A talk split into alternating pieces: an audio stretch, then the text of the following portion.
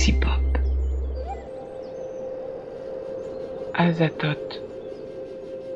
Au-delà de l'espace connu, le démon m'attendait.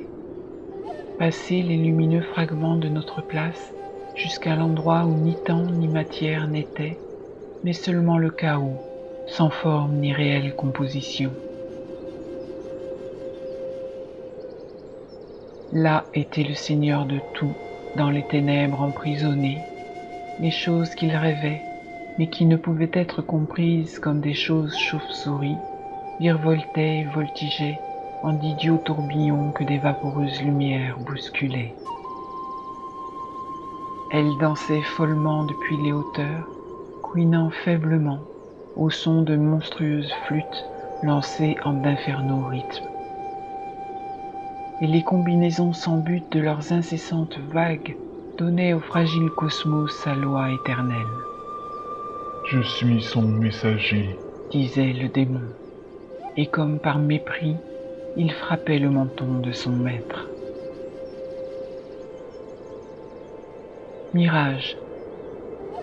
Je n'ai jamais su s'il existait vraiment. Ce monde perdu flottant mollement sur les courants du temps, et encore je le vois souvent d'un mystérieux violet et chatoyant à l'arrière d'un vague rêve. Il y avait là d'étranges tours et de curieuses rivières clapotantes, labyrinthes merveilleux et basses voûtes lumineuses, et les branches traversaient le ciel de flammes comme celles qui tremblotent magiquement juste avant une nuit d'hiver. De vastes landes conduisant à des rives bordées de joncs et dépeuplées, où des grands oiseaux voltaient, tandis que sur une colline balayée par le vent, il y avait un village ancien et au clocher blanc, avec ses carillons du soir que je restais à écouter. Je ne savais pas quel pays c'était, ou osais demander quand ni pourquoi j'y étais.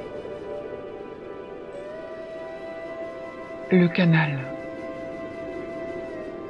Quelque part en rêve, il y avait une mauvaise place, où de grands et déserts bâtiments entouraient un profond canal noir et étroit fumant fortement.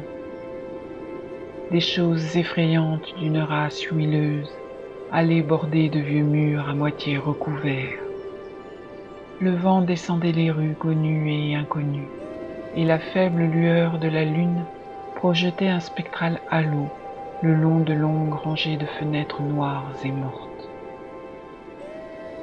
Il n'y avait pas de traces de pas, et le seul son léger était l'eau huileuse qui s'écoulait sous les ponts de pierre et le long de ces profonds égouts jusqu'à un vague océan dans le lointain. Aucune vie pour dire quand ce courant baignait cette région de rêve perdu depuis ce monde d'argile. Howard Phillips Lovecraft. Traduction de Benoît Luzeno. Galaxy Pop, Galaxy Pop. Galaxy Pop, Galaxy Pop. Wow! Galaxy Pop. Hmm, Galaxy Pop.